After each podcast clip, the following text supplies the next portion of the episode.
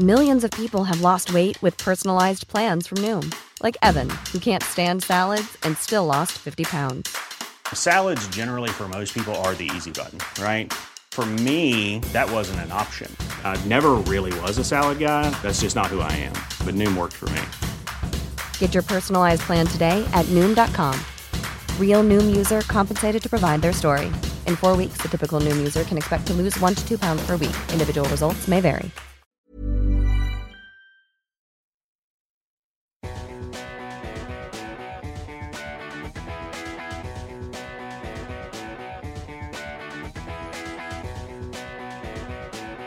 This is Relentless Daring on Podbean.com.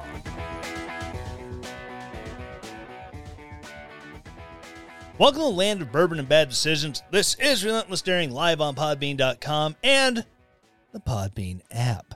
So, before I really get started, I would like to say that I have a new partner with advertising on the show. Well, advertising, it's an affiliate. You have to buy stuff for me to make money. Please buy stuff. Please. I'm asking nicely. Steve is excited because the audio is actually working on the live stream. Yeah! Ladies and gentlemen, the world of live media. You never know when it's going to go to hell in a handbasket. So, anyways, without further ado, a little, uh, little plug for my new sponsors at Keto Chow. I want to talk to you about Keto Chow. Keto Chow is a small company out of Utah that uses the absolute best ingredients to make the absolute best weight loss products available on the market. Their first goal is flavor. Who wants to drink something as a meal replacer that tastes like crap? Keto Chow understands that this is a hard barrier for a lot of companies to break through, so they have some of the best flavors cookies and cream, chocolate, vanilla, real strawberry. These are the best shakes I've ever had. I've been using them for a few months now, and they are amazing. So go to the link in the show notes, check it out. You can search for recipes on how you can use their Keto Chow products to make amazing foods that taste amazing and help with your weight loss goals. KetoChow.xyz. Keto made easy.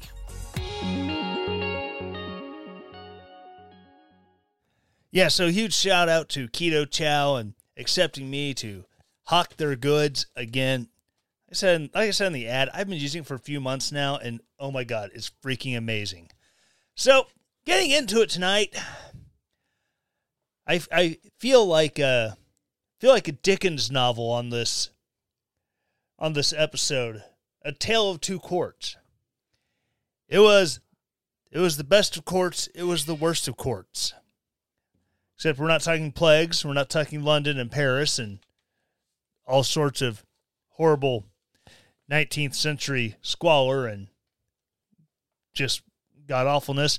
So I want to start off with a good story because good stories at least makes the stupid that comes later somewhat more palatable.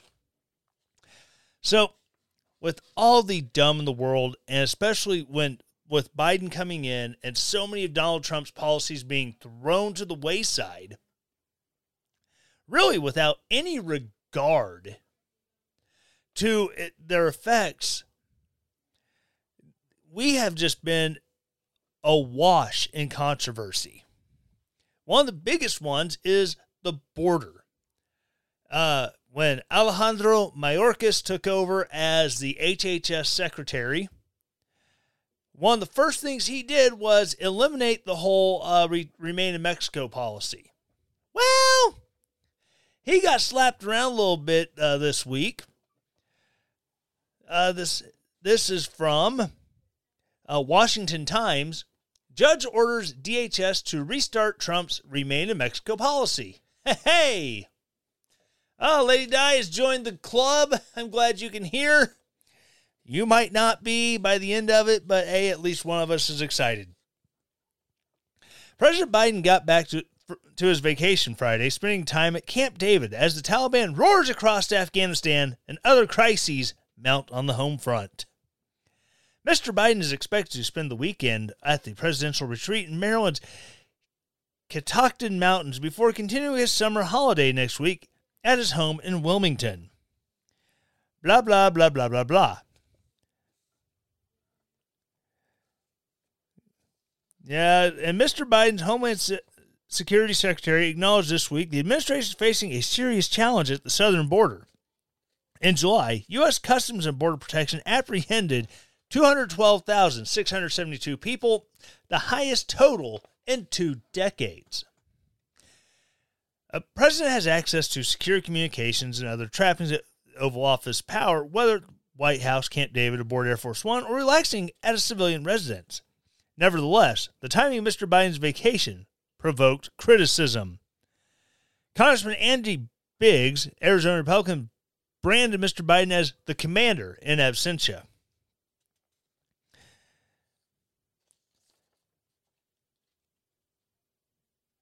Oh my gosh. This is like the worst.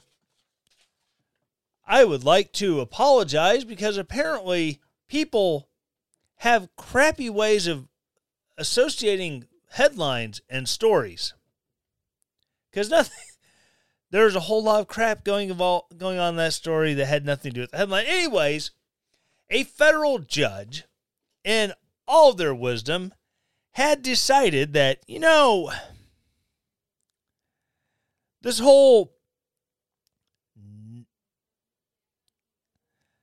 all right so apparently just printed the wrong stupid thing. A federal judge ordered homeland security to restart president trump's remain mexico policy ruling friday that the biden administration cut too many corners when it scrapped the get tough approach to illegal border crossers.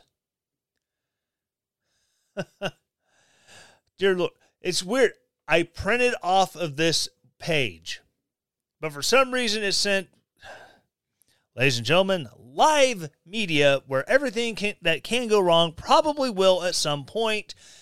Be expecting lightning to strike me and this thing to go dead at a moment's notice.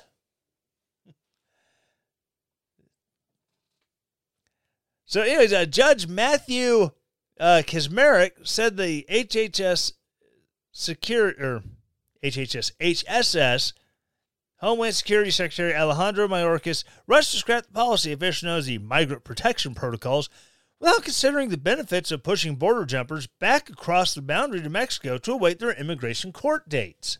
Huh. You think?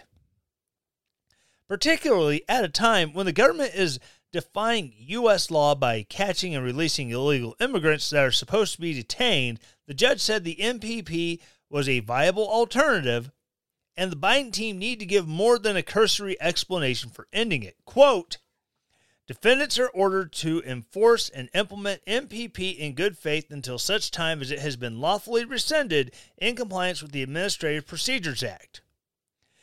And until such time as the federal government has sufficient detention capacity to detain all aliens subject to mandatory detention, the judge wrote. Wow. Really? and oh, oh, I'm live googling as we speak. I gotta find this find this guy's name because I don't I want to know who put him in that office. Do, do, do. Matthew J. Do, do, do.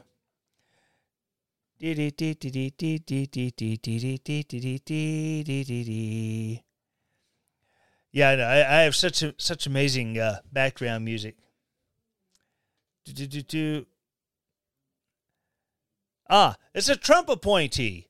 I'm I'm shocked. So many Trump appointees have screwed us over in the past that this is actually a good win for Donald Trump.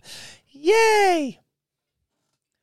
So, yeah, we here we have a judge who's actually going, wait, wait, wait, wait. We put this policy in place, but now you're just ignoring it. And on top of it, you're doing catch and release with, you know, border crossers who are testing positive for COVID. I mean, this is the most deadly virus in all of humanity, or at least that's what they want us to think. That's what the narrative is that, oh my God, we're all going to die. Yet, we can turn around and just release these people? Take them to small border towns and turn them loose? Put them on airplanes and fly them halfway across the country and seed the COVID virus throughout middle America.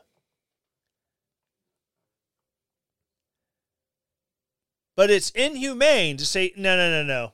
We know you we know you made it to the border, but while we're processing your asylum claim that you're doing illegally because you're not at a port of entry, you're in the middle of the river, nowhere near a port of entry, you're going to go back home and wait. You're just going to get a hotel over there and wait.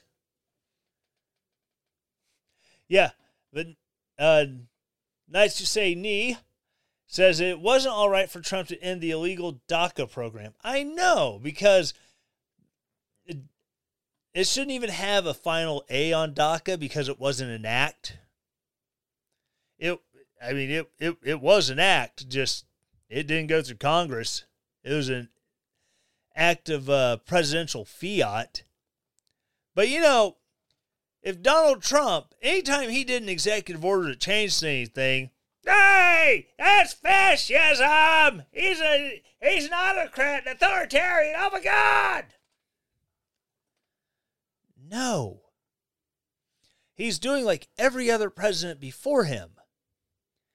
Like Barack Obama, who essentially ruled, I mean, pardon me, ruled, man, I have something stuck in my throat, um, who he presided over national policy with a phone and a pen.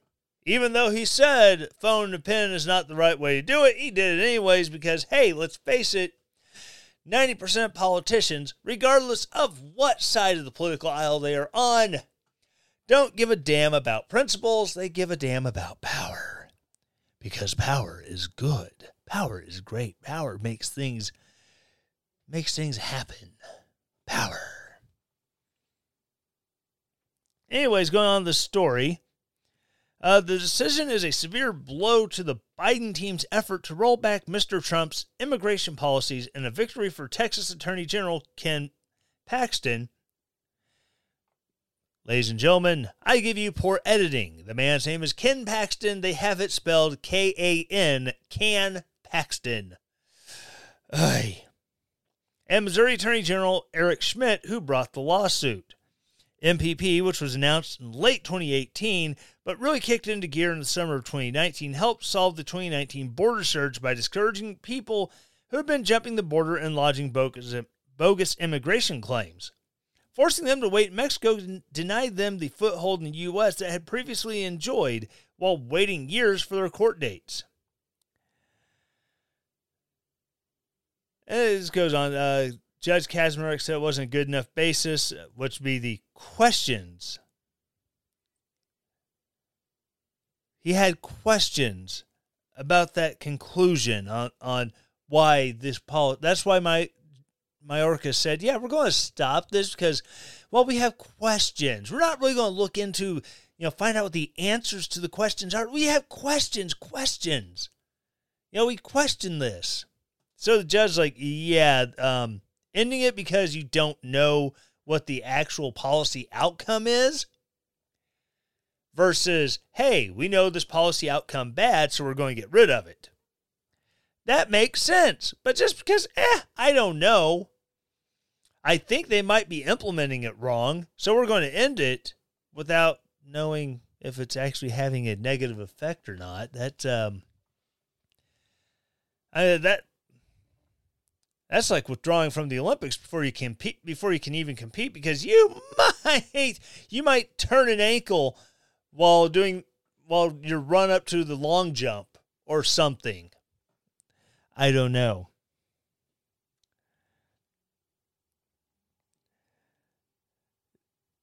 It goes on and on. But don't worry, like I said, this is a tale of two judges.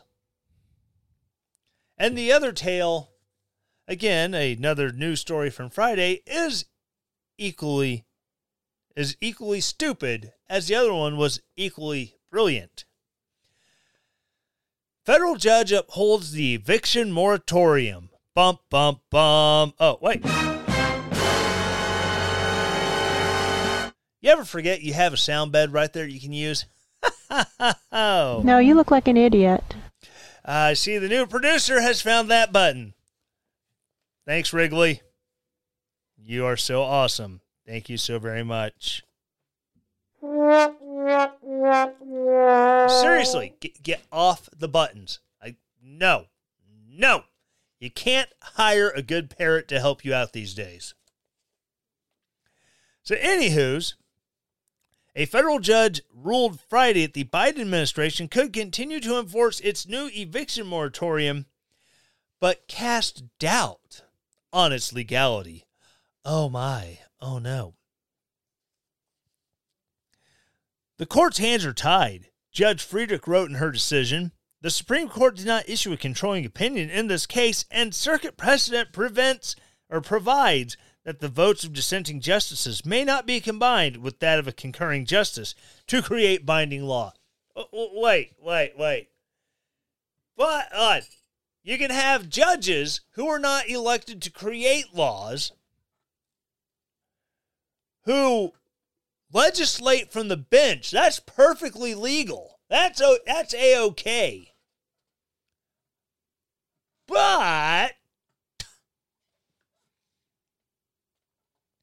if you have dissenting judges who say, "Yeah, um, we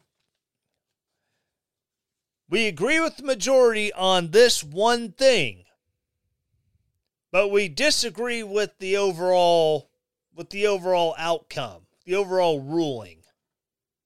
They can't take the agreement and add it to uh so while Justice Brett Kavanaugh again be talking judges later.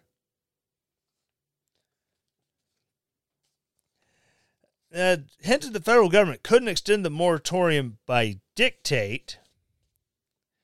Yes, that was the ruling opinion when the Supreme Court the Supreme Court never said it was unconstitutional for the CDC to get involved in financial policy and telling landlords that hey, your renter who refuses to go out and get a job and therefore has fallen behind on rent and you're going to lose that property to the bank because they're not paying rent. Therefore, you are not paying the mortgage on that property. Yeah, you can't throw them out. The Supreme Court said that was 100% hunky dory.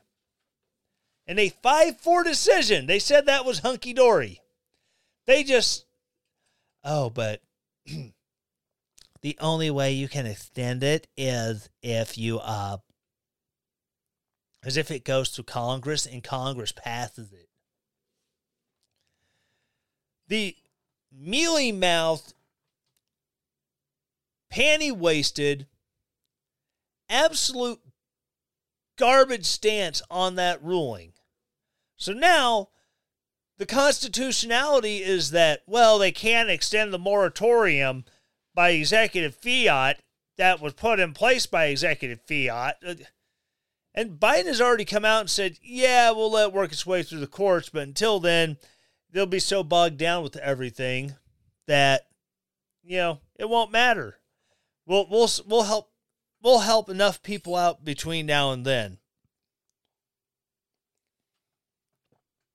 I've been saying for a while that, you know, personal property rights are going out the window.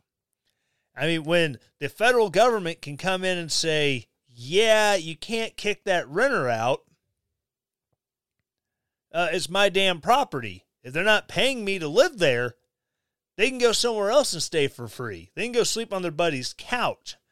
I'm sorry, but you know, I have to pay a mortgage. I have to pay utilities. I have to pay for upkeep. There's a million and one things that I have to pay for out of that rent money before I even see a nickel of profit. You know, my house that I live in, when we first moved here, it was a rental. We were paying just above the mortgage payment on this piece of property until we bought it. Then we were taking the same amount of money that we were paying to the landlords who were it's like yes they wanted to rent it but ultimately they wanted to sell it and they just happened to find renters who were willing to buy it because this was just an albatross on them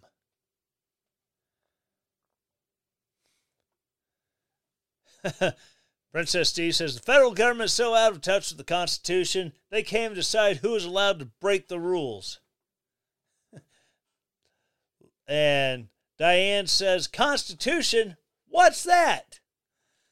Or as uh, Chris Matthews would say, What's that? Who pays your salary? What's that? And then I would sing the most downloaded song on iTunes ever in the history of iTunes, except um, I don't want this to get a strike for copyright violation against Mr. Pat Gray. Say, I'm sorry, I can't do it. I don't even have a guitar to play along, so it, it'd just be a horrible, horrible imitation, not even a proper tribute. It's a lose lose situation, folks. Yeah, so uh, let's see. Just of Columbia's district court judge. Oh my gosh, that's a mouthful.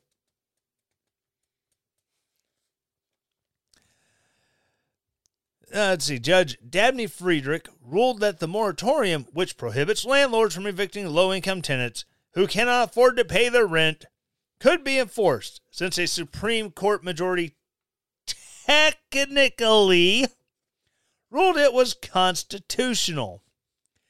A Supreme Court majority had written a previous version of the moratorium was legal, but that Congress would need to approve the future moratoria. Okay, so it's in the ruling. It's in the ruling. It has to be approved by Congress.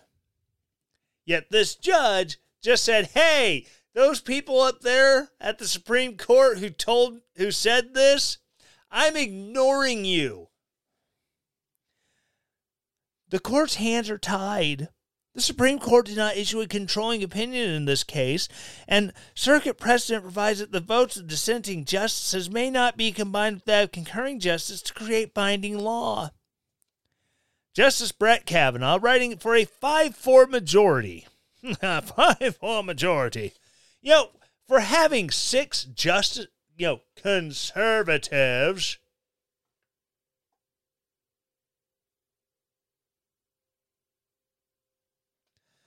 Does it sound like for a court with six conservatives, they have a lot of 5 4 rulings? I mean, come on. Come on, man. Justice Brett Kavanaugh, writing for a 5 4 majority, said in June that the eviction moratorium could stay in place, while he hinted the federal government couldn't extend it by dictate. Friedrich said it was unclear which justices on the court agreed with this view, and therefore she was unable to strike the moratorium down. I if it's in the opinion of the majority, that's being hinted at that, hey, uh, yeah, Congress really should do this. It doesn't matter what the minority said. It doesn't matter what the other justices in the majority said. It's in the freaking ruling. And more than likely, whoever was put in charge of writing the opinion they all got together before the opinion was written and they said, here is what we need it to say. Here's what the basics that we want to cover. Here is why we are ruling this way.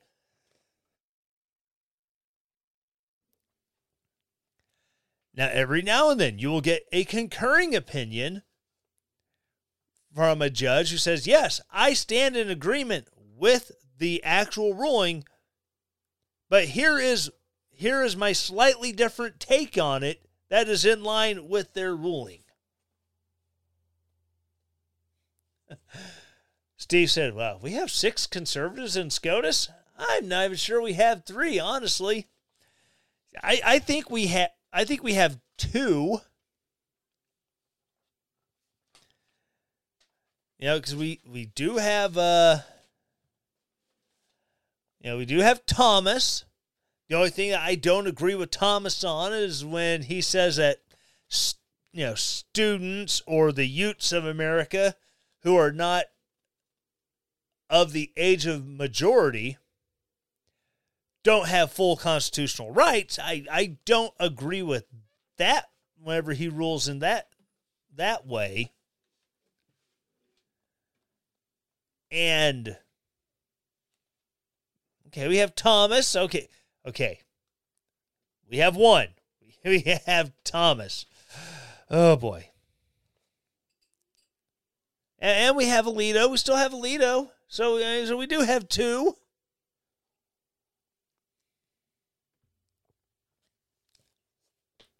Uh, but it's it's yeah, it's it's sad that you know Donald Trump packed the courts. Oh my God, he packed the courts. Yeah, so it just goes on to say the White House had asked Congress to extend it, and then, um, then Congress went on vacation.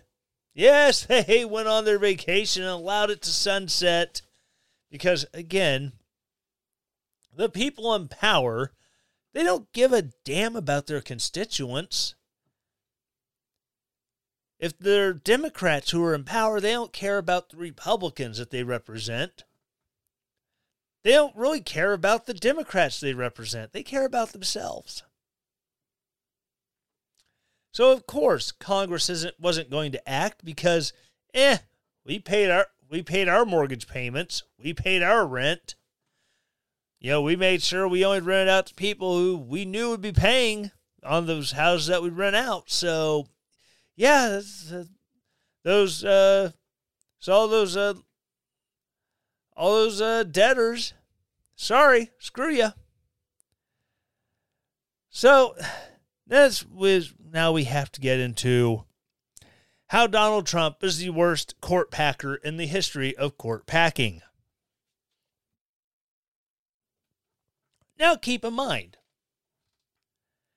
our Supreme Court has never been technically packed. Has it had overwhelming majorities of one political leaning over the other? Yes. Or, in this case, supposed political leanings. But does that mean that you know, the, the court's been packed? No. The last major example of the potential for court packing was all the way back in the 1930s under President FDR.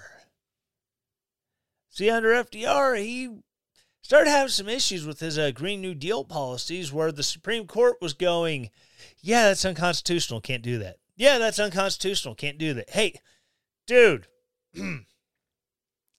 Frankie, yo. You can't do this. If you don't keep if you don't stop doing this, we're going to take your wheelchair and you'll be stuck in the Oval Office till you get it right. So then, FDR, with you know, thinking he had support from the Congress, like, hey, you know what? hey, you guys aren't going to support these uh aren't going to support these new deal laws that and executive orders that we're pushing through, um, I was going to fill. We're just going to expand the court, and I'm going to fill it with a bunch of uh, sycophants who will do exactly what I want. Well, and that's what they were accusing Donald Trump of doing, because he had not just one seat come open during his presidency. Well, technically, it came open during the Obama presidency. It's just that the Senate, the Republican controlled Senate used their uh, constitutional power of advising consent to say, yeah, we don't consent, so we're not even going to hold a hearing. Perfectly legal. Not saying it was the best way to go about it, but hey, now instead of uh, Justice Merrick Garland, we have Attorney General Merrick Garland, and just me saying his name in that context is going to make me look like a domestic terrorist who should probably be taken off the streets and uh, disappeared. I mean, gently escorted to a wonderful summer camp, and then all my property is redistributed to those who need it more than I do.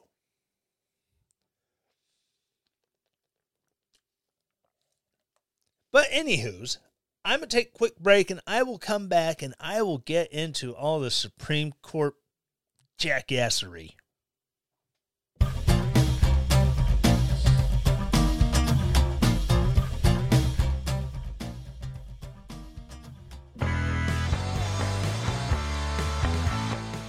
This is Tyler from Relentless Daring, and I am launching the brand new RelentlessDaring.com merch shop. Instead of having to go to a third party vendor, now you can do everything right there at relentlessdaring.com. If you want to buy merch, go to relentlessdaring.com slash shop, and there you can get hats, you can get t shirts, you can get hoodies, you can get coffee cups, you can get stickers. Go there today to show your love for the Relentless Daring podcast. And as always, stay relentless.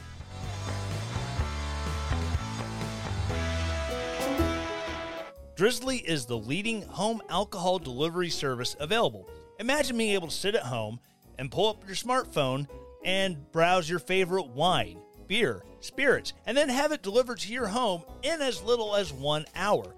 Go to drizzly.com or check out the link in the show notes and start shopping today. Not available in all areas. Please drink responsibly. Drizzly.com.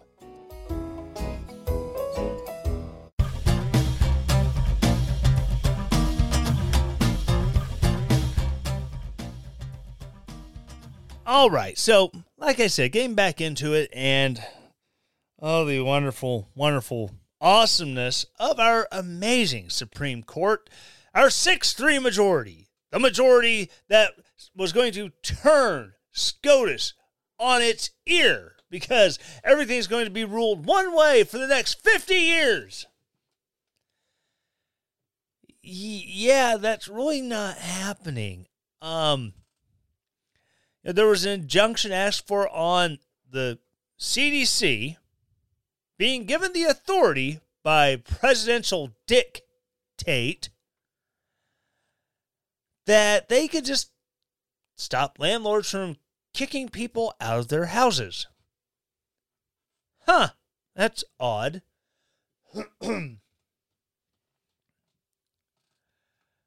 that's weird that, you know, a Trump appointee wrote the ruling that upheld it.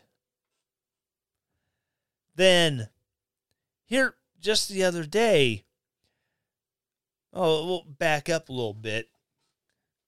About a month ago, University of Indiana said that, yeah, all students coming to this public land grant university must have the vaccination to attend classes.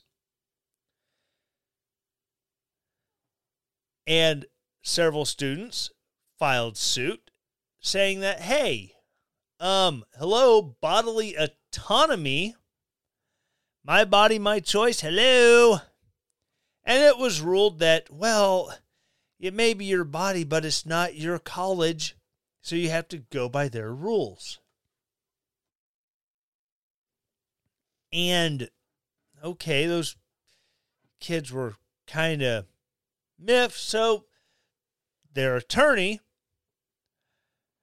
who by many accounts is kind of a grifter when it comes to the uh, you know world of conservatism, you know he's kind of incensed on this one. he he may be one of those weird Republicans who's pro-abortion. I don't know. I don't know much about him. I heard an interview with him on uh, Steve Deace show on the Blaze. He seemed okay, but you know, Steve kind of, you know, kept him at arm's length, maybe a couple arms lengths away. I, I and explained their history. But I digress. So, the, anyways, after the uh, the ruling in Indiana, they appealed for an emergency injunction to the Supreme Court. That went to former Indiana resident, amazingly strong Catholic mother of I don't know how many kids, and you know these adopted kid, these adopted twins and oh my gosh, she's just so amazing. She's a staunch Catholic, Amy Coney Barrett, who promptly denied the injunction. Wait, what? I, I, I thought this was the stuff that you stood for. That, that you were pro personal freedoms, personal liberties. Well, it, again, it turns out that that stance only gets you so far with a judge.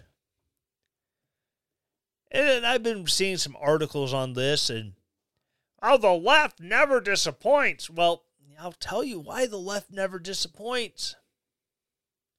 Because they're all crazy. They're on the same crazy train. They're all drinking from the same poison punch. So there's never any question that, you know, yeah, is it Sonia Sotomayor is going to rule a certain way. Kagan, on the other hand, Kagan, Auntie Kay, she she's more likely to go, ah, no, this is dumb. I'm rolling with those guys over there. She is the only Democrat in recent history that has been more than willing to um, buck the party line to actually rule, you know, constitutionally. Perhaps many of her rulings, many of her uh, votes on issues that come before the court, maybe she is looking at through a constitutional spectrum but she's just coming to a different conclusion than the conservatives who are voting against her. I, I don't know. I can't read how she thinks. No one's written a book about how she thinks, about how she reasons her rulings and how she decides things. But she has been a pleasant surprise from the left. Now we go to the right. For years, John Roberts Chief Justice of the Supreme Court of the United States of America. He has been, mm, at best, a squish. At worst, he's been, he's been a Chino.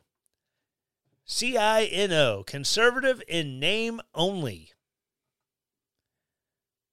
We've seen this where he's had the opportunity to make a constitutional ruling on Obamacare. Is this a direct tax against American citizens for not taking, I'm sorry, I'm sorry, for not volunteering to accept medical insurance where in the past they've never been required to have it before?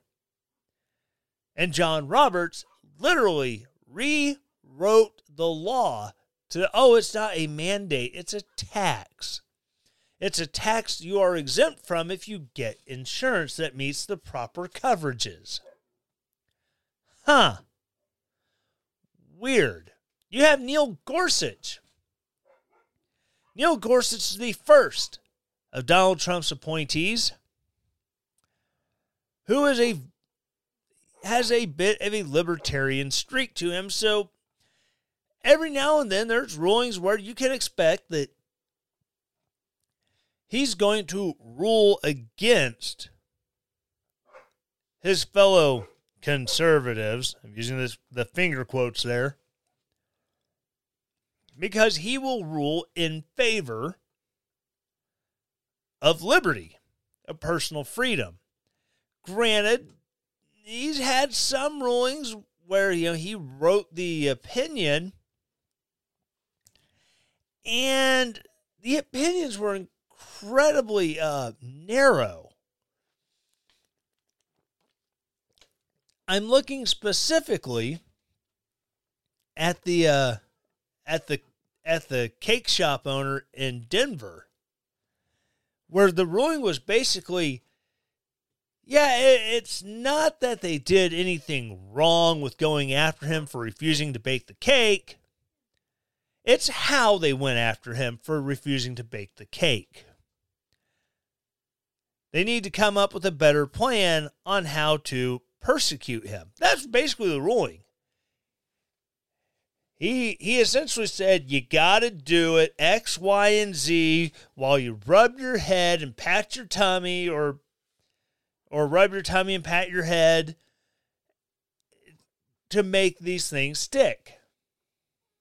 Oh, well, that's odd. And then, as I brought up about Amy Coney Barrett.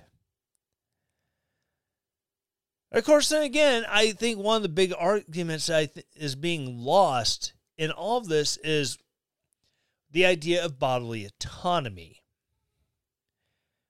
You know, the abortion argument loves my body, my choice, my body, my choice. My body, my choice came to the forefront in 1972 when Roe versus Wade was decided. So my question is, in these you know, vaccine cases where I want to go to this college, I ha- I was offered a scholarship for this college, but I can't go because I will not get the vaccine. Why aren't they arguing my body, my choice from the premise of Roe versus Wade? Because if you do that, then you get to bring Roe versus Wade into question. Like, wait. Either, yes, it is 100% your body, your choice, or you don't have a choice in things at all.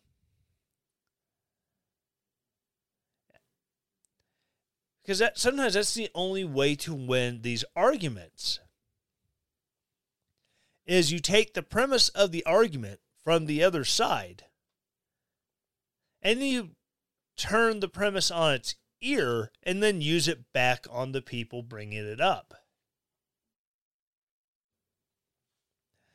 Again, like I said, using Roe versus Wade to defend my body, my choice when it comes to vaccinations. And I know it's a scary thought because oh my god they could they could affirm roe versus wade. Yeah i know. But once you use roe versus wade to defend a similar principle because yes it is your body it is your choice on to take a vaccine then you come back at it and you're trying to take it down again you you know so yeah your body carrying the baby to term, that that baby is not your body. The baby growing inside of you is not a parasite. It's not a hookworm that needs to be poisoned and mo- removed from your system. It's not a tick. It's not X, Y, and Z. It's not a virus or a bacteria. It's a person. Granted, it is a person in physical development.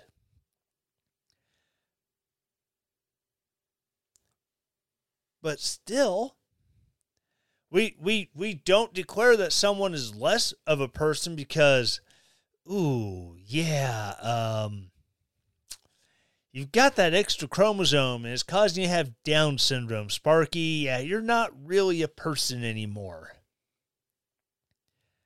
We don't say, ooh, yeah, uh, genetics gave you way more melanin than I did, so you're not a person. You're not evolved enough to not need the amount of melanin that your body has. This was an actual argument made in The Origin of Species and the Descent of Man from one Charles Darwin.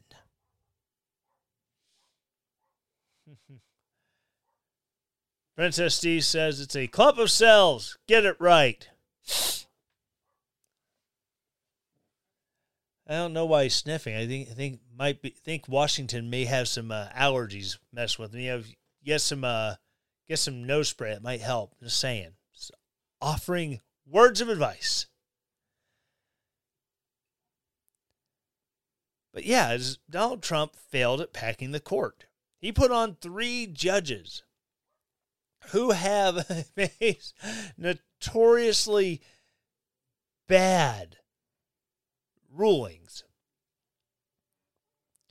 You know, sometimes they're a ruling that we agree with, but the but the margin of victory was so narrow and so focused. It didn't really have broad overarching results.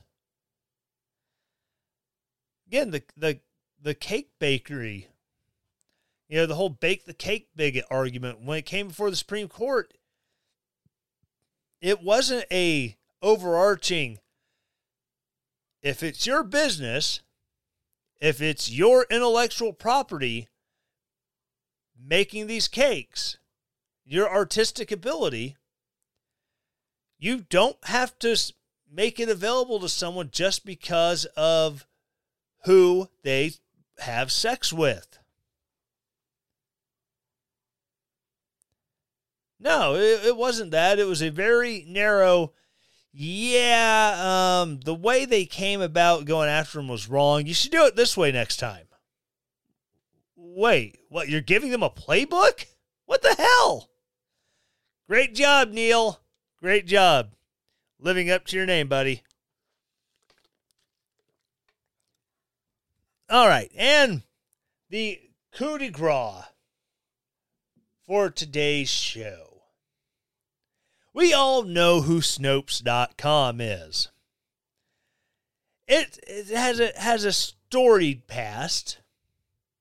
I mean, it was a husband and wife. They started the website because they just they just wanted to fact be able to fact check, you know, urban legends and myths they heard on the interwebs and you know, make this available and you know do their part to make the make the internet a safer place. Well, this is a BuzzFeed article. This article is what um, Rush Limbaugh would call scattered showers of journalism. The co founder of Snopes wrote dozens of plagiarized articles for the fact checking site. David Mikkelson, co founder of the fact checking website Snopes, has long presented himself as the arbiter of truth online, a bulwark in the fight against rumors and fake news. But he has been lying to the site's tens of millions of readers. A BuzzFeed News investigation found that between 2015 and 2019, four years, four years, Mikkelson wrote and published dozens of articles containing material plagiarized from news outlets such as The Guardian and the LA Times. After inquiries from BuzzFeed News, Snopes conducted an internal review and confirmed that under a pseudonym, the Snopes byline, and his own name, Mikkelson wrote and published 54 articles with plagiarized material. I mean, come on. How much did you do you have to pay now? You um, you know, you've been outed as stealing other people's articles. The articles include topics such as same sex marriage licenses and the death of musician David Bowie. Snopes Vice President, Vice President of Editorial and Managing Editor Doreen Marchionni suspended Mikkelson from editorial duties pending, quote, a comprehensive internal investigation, end quote. He remains an officer and a 50% shareholder of the company. Quote, our internal research found a, a, total of 54 stories Mikkelson published that used appropriated material, including all of the stories BuzzFeed shared with us. Marchionni and Snopes Chief Operating Officer Vinny Green said in a statement. Let us be clear. Plagiarism undermines our mission and values, full stop. It has no place in any context within this organization. oh, keep in mind what BuzzFeed ran covered four years. Snopes has been around a lot longer than four years. Snopes' editorial staff disavowed Mikkelson's behavior in a separate statement signed by eight current writers. We strongly condemn these poor journalistic practices. We work hard every day to uphold the highest possible journalistic and ethical standards. Snopes told BuzzFeed News it plans to retract all of the offending stories and disable advertising on them. It will also also append an editor's note of explanation to each. Mikkelson, when reached for comment, said, quote, There's no excuse for my serious lapses. Apparently he was yawning when he said it.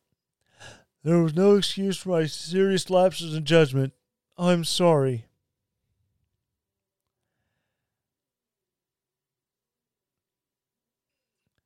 All right, so here's some of the comments that he wrote. So I was browsing the news, came across an article on CBS News website about a horrific crime involving a Memphis woman charged with killing four of her children by slitting their throats with a butcher knife. Hum, I wondered as I pondered the headline. Memphis mom charged with grisly butchering of four of her ch- kids. Did this woman murder her children in bear like fashion, or was the mother of extremely advanced age? Really? It's not even a good joke. That's um from July 3rd, 2016. Meet Jeff Zaran Zarronandia. During a brief but memorable career, his byline, which linked to a bio detailing his Pulitzer Prize and his skill at mule skinning, appeared on at least 23 Snopes articles on topics like Donald Trump's financial woes and false rumors about Hillary Clinton.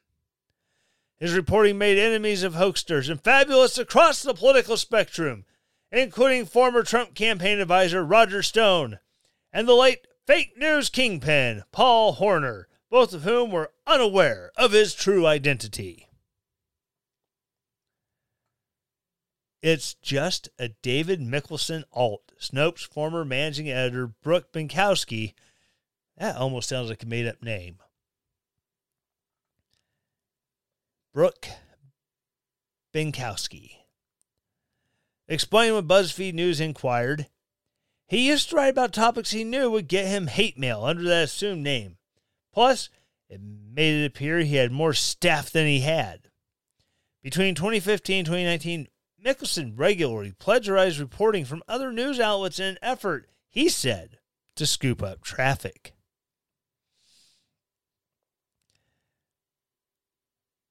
In an interview with BuzzFeed News, Mikkelson attributed this behavior to his lack of formal journalism experience. oh my gosh.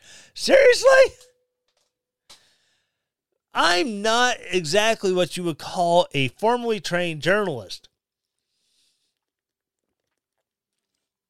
I'm not exactly a political pundit. I'm just a dude who gets really aggravated listening to podcasts and radio shows all week where we're talking about all the stupid in the news. At least I can find the wherewithal to go, well, I'm doing this show to say this article is from blank. This article is from blank most of the time.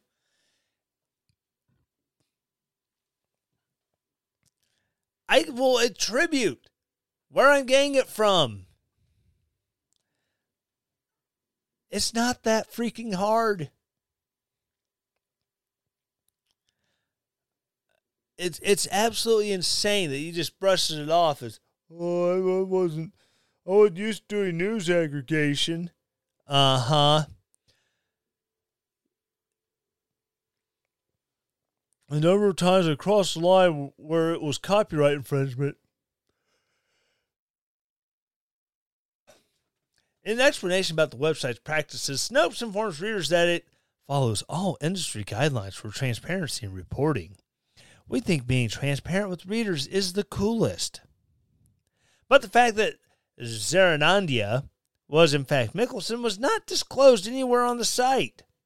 Following BuzzFeed News inquiry, Zarronandia author page has been removed, and the Zarronandia byline has been replaced with Snopes staff.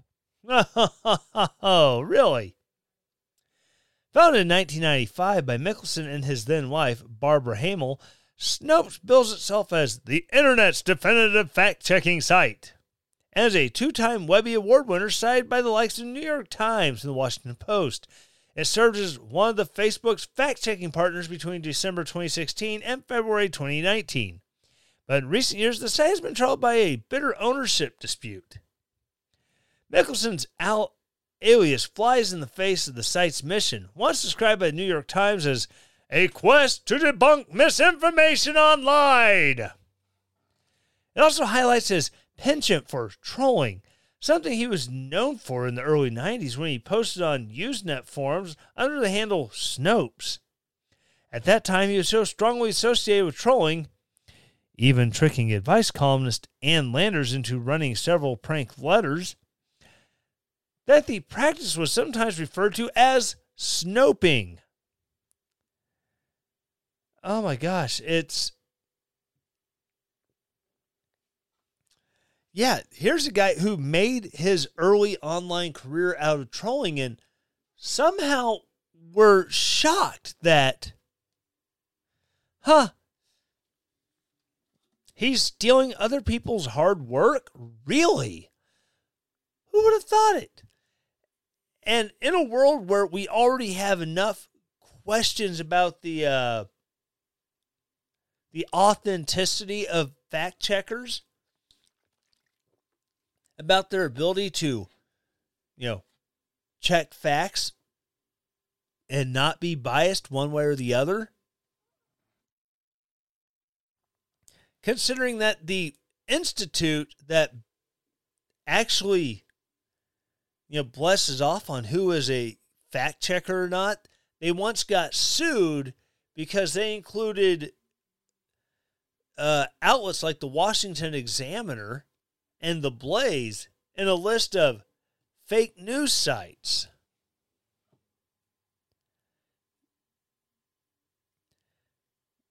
That's who we're being left with to be to determine who is the arbiter of all that's good and holy on the internet. And so this really calls into question a lot of that when you know you have sites that are you know actively stealing the stories from other places and because they have employees who are really good with making sure their stuff gets on the top of Google whenever someone does a search on it it's just all not about aggregating news, it's about aggregating clicks. And you aggregate clicks, that comes down to money. And in the end, it's always, always, always all about the Benjamins.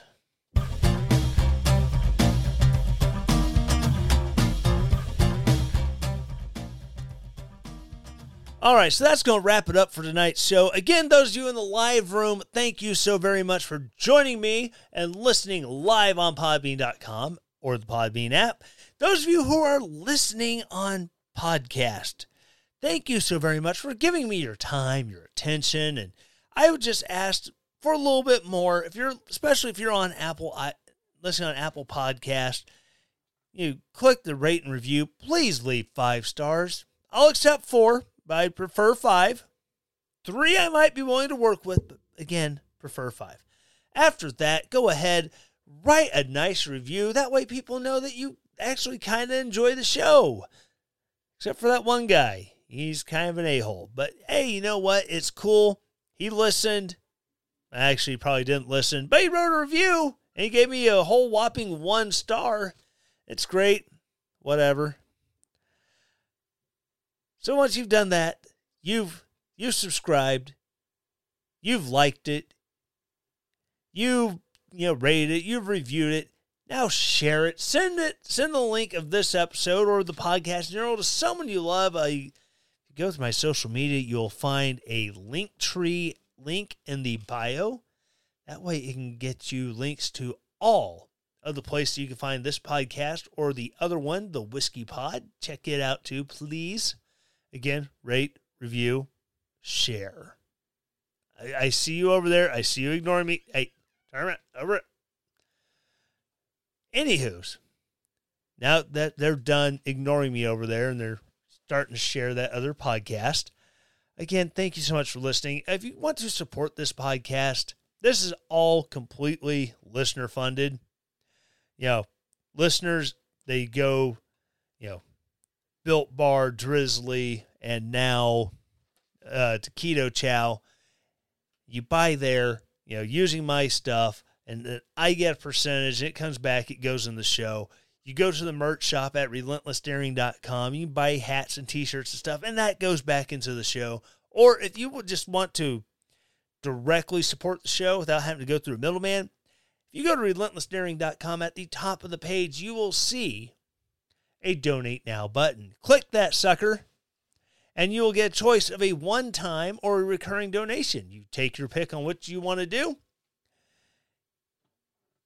You can, like I said, you can set up the one time payment. Boom. Thank you so very much. Or you set the recurring payment and then then every month, boom. Again, thank you so very much. I have a handful of those. It's awesome. those of you who keep this thing going, you're buying all the nice new stuff that's sitting on my desk right now. It's amazing. It's all because of you and everything you put into the show to make me make this show better. Because if I don't make it better, you'll go somewhere else, give them your money, and I would rather have your money than them, for being honest. Again, thank you so much for listening, and as always, stay relentless.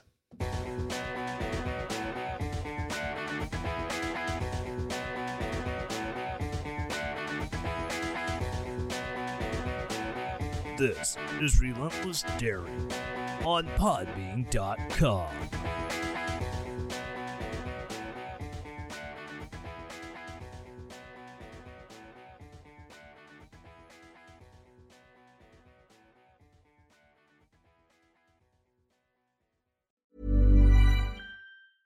Hey, it's Paige DeSorbo from Giggly Squad. High quality fashion without the price tag? Say hello to Quince.